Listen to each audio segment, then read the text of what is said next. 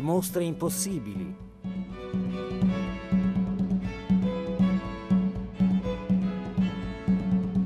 Carissime ascoltatrici e ascoltatori di Radio 3, una buona serata a tutti.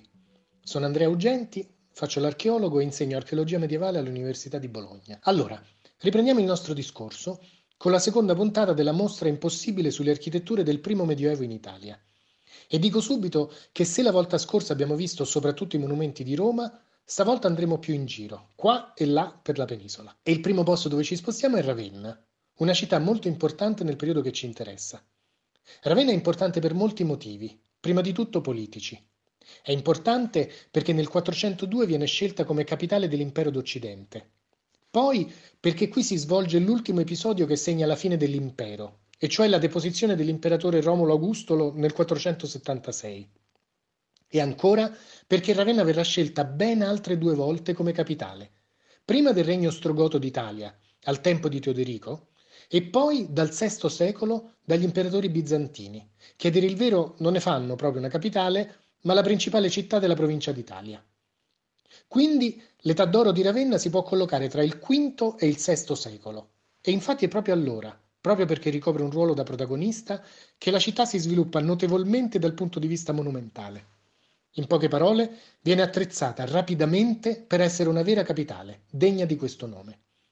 E così a Ravenna troviamo alcune delle più straordinarie architetture di quel tempo, con grandiose decorazioni a mosaico e con delle caratteristiche particolari, dovute a un motivo sostanziale. Il motivo è che Ravenna è un importante centro portuale, e questo grazie alla vicina città di Classe, che era proprio il porto di Ravenna. Questo fatto la mette in contatto con tradizioni e culture diverse e le consente di accogliere artisti e artigiani da ogni parte del Mediterraneo. Ravenna è una città cosmopolita, quindi, ed è fortemente presa, direi quasi risucchiata, nell'orbita di Costantinopoli. È una città che, affacciata sul mare Adriatico, guarda intensamente verso Oriente e quindi i suoi monumenti accolgono molte idee e stili tipici di quell'area. Il risultato è che le chiese di Ravenna parlano molte lingue. La loro struttura è nella maggior parte dei casi quella della basilica, come da tradizione romana e occidentale. Ma alcune soluzioni, elementi e dettagli provengono da fuori e il tutto dà vita a straordinarie forme ibride di architettura e decorazione. Le chiese più famose probabilmente le conoscete già. Nel V secolo abbiamo la costruzione di San Giovanni Evangelista, una delle più grandi basiliche ravennati, e poi il mausoleo di Galla Placidia, un piccolo e straordinario edificio con pianta a croce che è un vero scrigno delle meraviglie, interamente decorato con mosaici. Ma gli acuti più forti nel campo dell'architettura a Ravenna li lanciano soprattutto due basiliche. La prima è Santa Polinare in classe, la grande chiesa costruita verso la metà del VI secolo sul luogo del martirio del primo vescovo di Ravenna. Sant'Apollinare è fuori le mura della città ed è un po' la San Pietro di Ravenna, il santuario più importante della comunità locale. Visto da fuori è un edificio piuttosto austero, ma dentro lascia davvero senza fiato, uno spazio immenso, inondato di luce. Una grande basilica a tre navate separate da due file di colonne con capitelli in marmo del tipo a foglie mosse dal vento, cioè lavorate come se una folata di vento improvvisa fosse appena entrata dalla porta e avesse increspato le loro foglie scolpite. E sopra i capitelli una caratteristica dell'architettura ravennate e orientale, i pulvini, da pulvinar in latino, e cioè cuscino. Sono degli elementi a forma di tronco di piramide che in un certo senso raddoppiano il capitello, snelliscono le arcate e spingono la struttura dell'edificio verso l'alto, con grande eleganza. I pulvini in realtà si trovano già a Roma nel IV secolo, nella Basilica di San Giovanni in Laterano, ma tra il V e il VI si diffondono con grande intensità in Oriente, dalla penisola balcanica all'Asia minore. Il fatto che il pulvino venga adottato in modo sistematico nelle chiese di Ravenna è un chiaro sintomo dell'influenza culturale del mondo bizantino. Poi c'è l'abside, con i suoi mosaici, in particolare la scena della trasfigurazione di Cristo sul Monte Tabor. E poi a Santa Pollinare abbiamo anche un altro dettaglio tipico dei monumenti ravennati.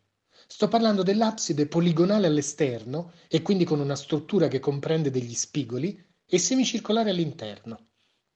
Anche questa è una soluzione, una maniera di concepire le absidi caratteristica degli architetti che lavorano in Oriente. L'altra basilica assolutamente straordinaria di Ravenna è San Vitale. Anzi, un autore antico scrive che in Italia non esiste una chiesa simile a questa. San Vitale viene costruita più o meno nello stesso periodo di Sant'Apollinare e ha una struttura molto complessa. La pianta è ottagonale, con un lato occupato da presbiterio e abside. Ma non è finita qui perché il nucleo centrale della chiesa, scandito dai pilastri e dagli archi che sostengono la volta, è sormontato da altre due zone accessibili, un corridoio e un matroneo. E insomma non è per niente una struttura facile da raccontare senza averla davanti. Ma vi posso assicurare che l'effetto è quello di un vero vortice di colonne arcate, di spazi e volumi, che sembra appena uscito da un'incisione di Escher. Anche qui abbondano i pulvini, con raffigurazioni di animali e di piante, e i mosaici sono perfettamente in armonia con le architetture. Nell'abside è ritratto Cristo, seduto su un globo e accanto due angeli che introducono San Vitale e l'arcivescovo Ecclesio, che offre il modellino della chiesa. E nel presbiterio, l'uno di fronte all'altro, ci sono i famosi pannelli con l'imperatore Giustiniano e sua moglie, Teodora, attornati da familiari, dignitari e da un altro arcivescovo di Ravenna, Massimiano. Nella nostra mostra San Vitale catturerebbe davvero l'attenzione, anzi rischierebbe di diventare la star incontrastata, di rubare la scena a tutto il resto. Sarebbe bello potercela portare. Anzi, sarebbe bello poterla mettere accanto a Santo Stefano Rotondo, la chiesa romana del V secolo a pianta centrale, per confrontare da vicino queste due architetture simili ma anche molto diverse. Anzi, vi dirò di più. Perché non mirare alto, visto che possiamo, perché tutto quello di cui stiamo parlando è virtuale? A questo punto sarebbe bello portare in mostra anche la chiesa di Santa Sofia a Costantinopoli, che probabilmente, assieme a quella dei santi Sergio e Bacco, costituisce un modello per San Vitale. E vedendole vicine si capirebbe molto bene che le dimensioni di Santa Sofia non hanno nulla a che vedere con quelle di San Vitale, che è molto più piccola. E così si capirebbe che quanto si fa nelle province non riesce minimamente a eguagliare quello che sta accadendo nel cuore dell'impero, nel centro del potere. Neanche le chiese di Roma del V secolo, come Santo Stefano Rotondo, arrivano ai livelli di Santa Sofia.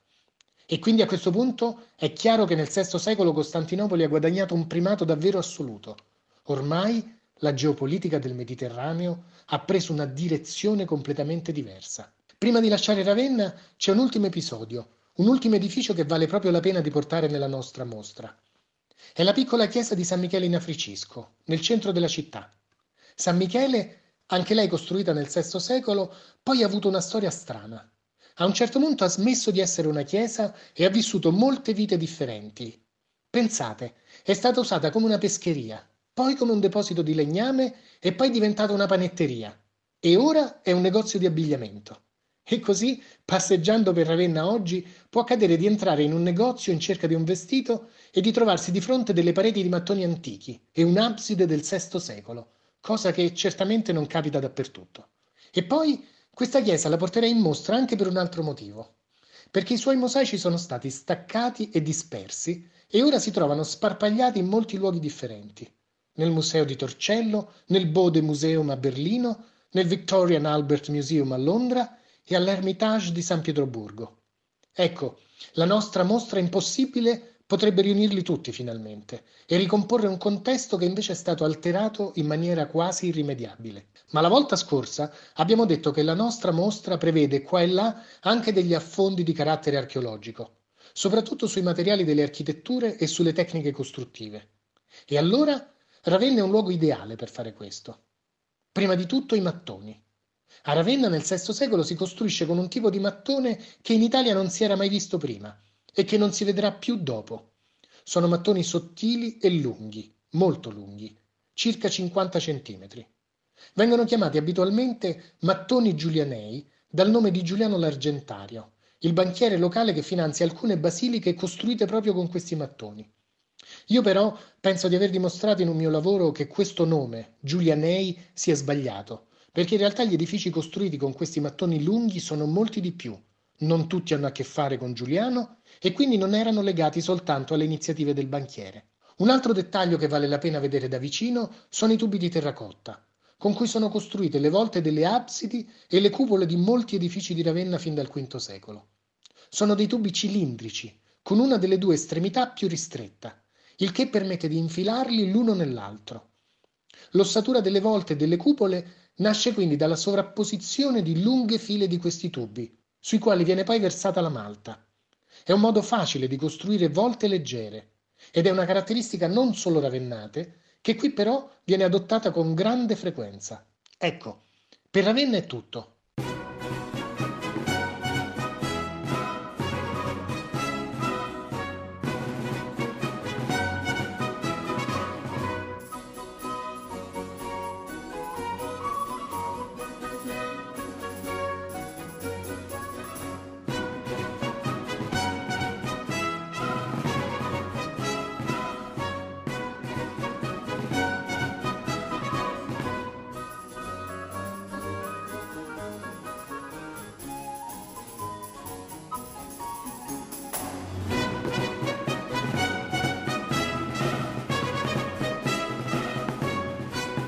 Con questo usciamo anche dal VI secolo e ci avventuriamo nel VII.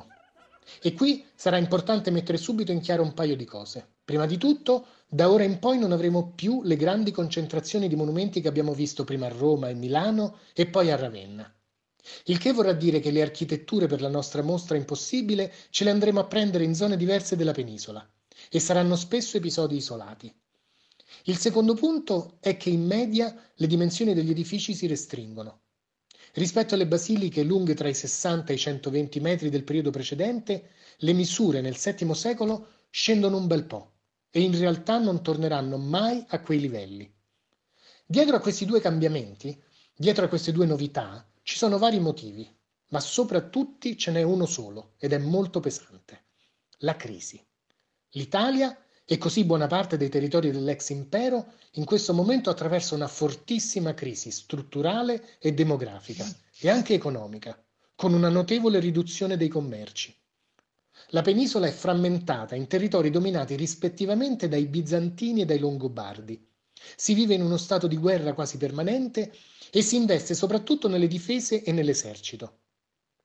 Questo ovviamente rende quasi impossibile anche la sola idea di finanziare grandi opere architettoniche. Se vogliamo prendere un edificio che sintetizzi quello che sto dicendo, allora l'esempio migliore è la Basilica di Sant'Agnese nel suburbio di Roma, lungo la via Nomentana.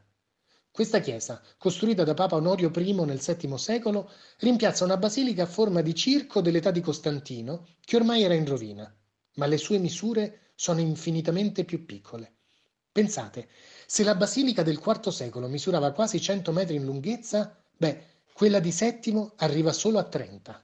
E in più è uno dei pochissimi edifici costruiti ex novo dai papi durante tutto il VII secolo. In questo periodo assistiamo anche a un certo recupero della tradizione architettonica classica, con la ripresa di forme e decorazioni antiche. L'edificio che rappresenta meglio questa tendenza è il cosiddetto Tempietto del Clitunno, in Umbria, non lontano da Spoleto. Probabilmente il tempietto è databile al VII secolo, anche se su questo si discute. In ogni caso è un edificio molto particolare, un vero tempio tetrastilo, cioè con quattro colonne in facciata, con tanto di timpano triangolare costruito su un podio molto alto. All'interno c'è una cella che termina con una nicchia, una specie di abside. Buona parte delle sculture proviene da edifici più antichi, mentre il resto è stato realizzato per l'occasione.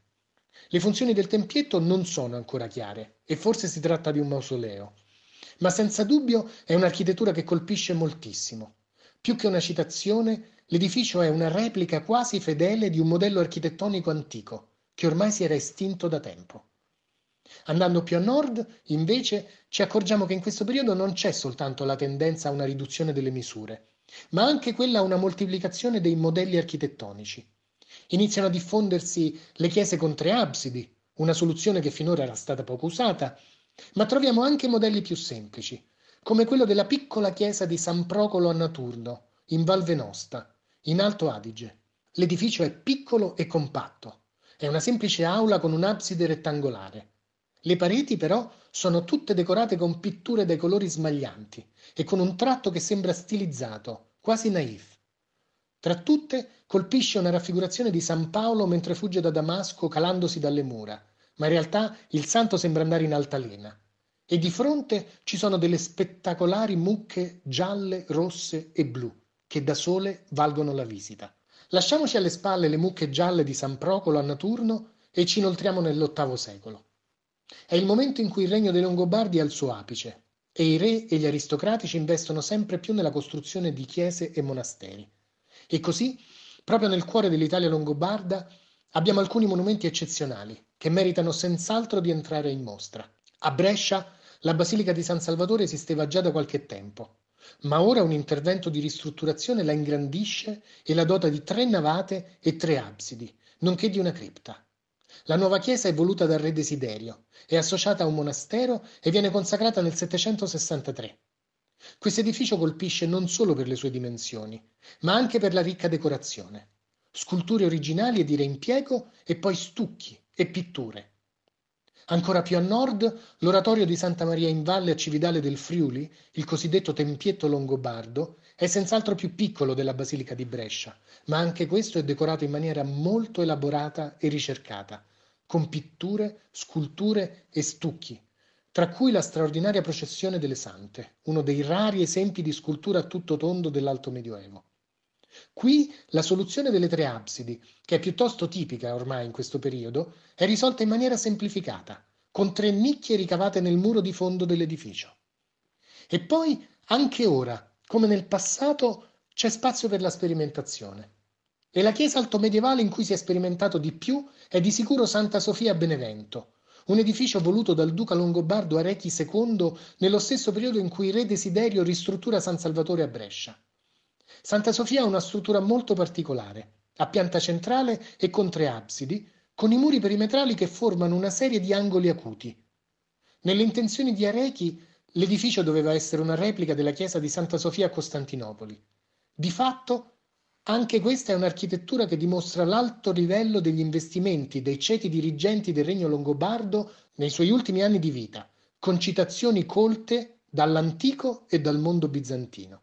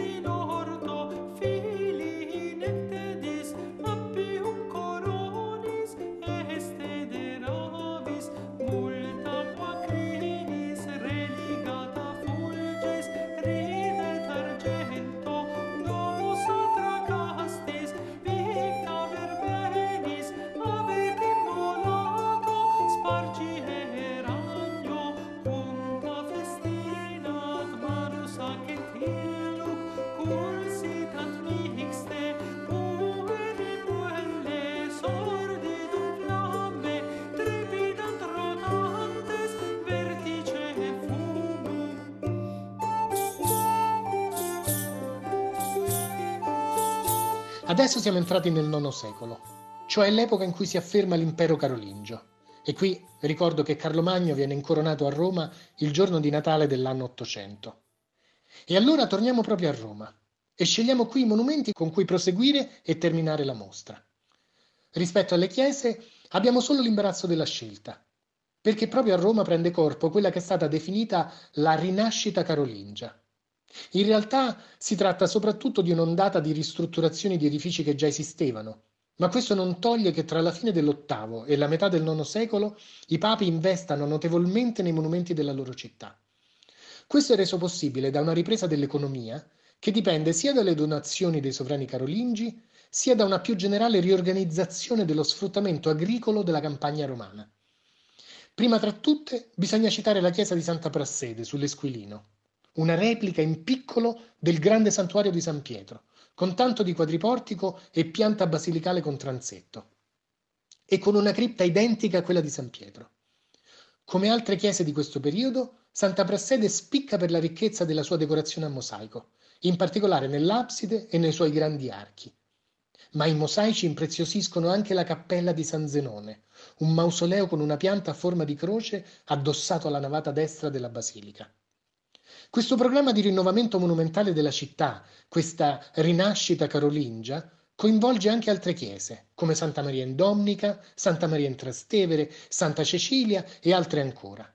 E qui vediamo bene che l'architettura porta con sé una ripartenza dell'artigianato artistico su vasta scala, perché per questi edifici vengono realizzati non solo mosaici, ma anche nuove decorazioni scolpite in marmo, transenne, cibori, pulpiti e altro ancora.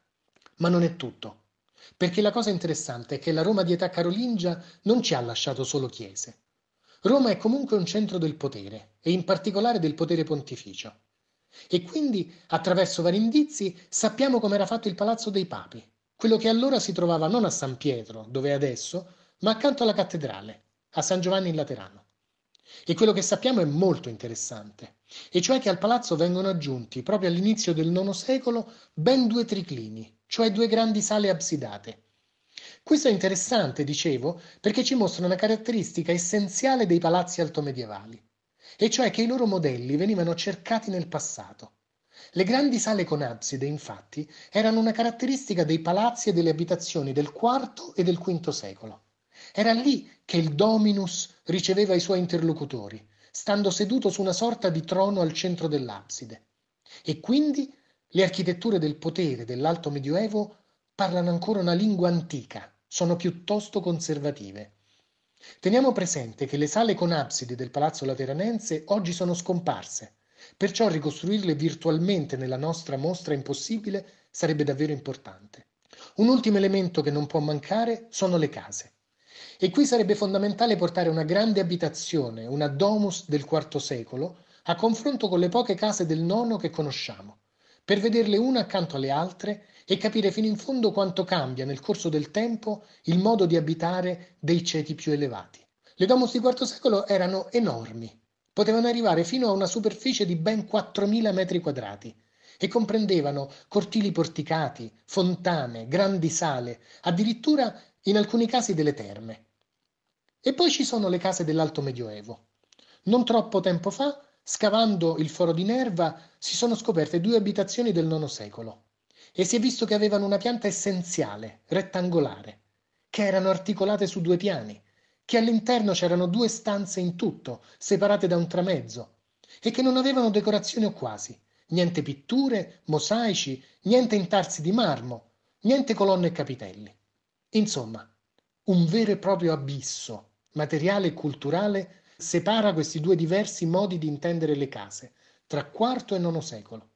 Ecco, le case del Foro di Nerva ci dicono chiaramente che l'antichità è davvero finita e che ora ci troviamo in tutta un'altra dimensione e in tutta un'altra epoca.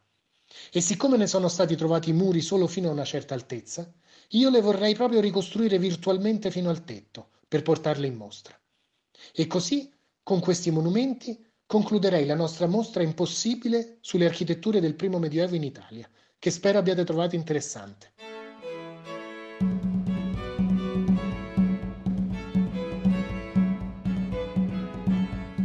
Avete ascoltato Le mostre impossibili, riascoltabili su radio3.rai.it e su RaiPlay Radio.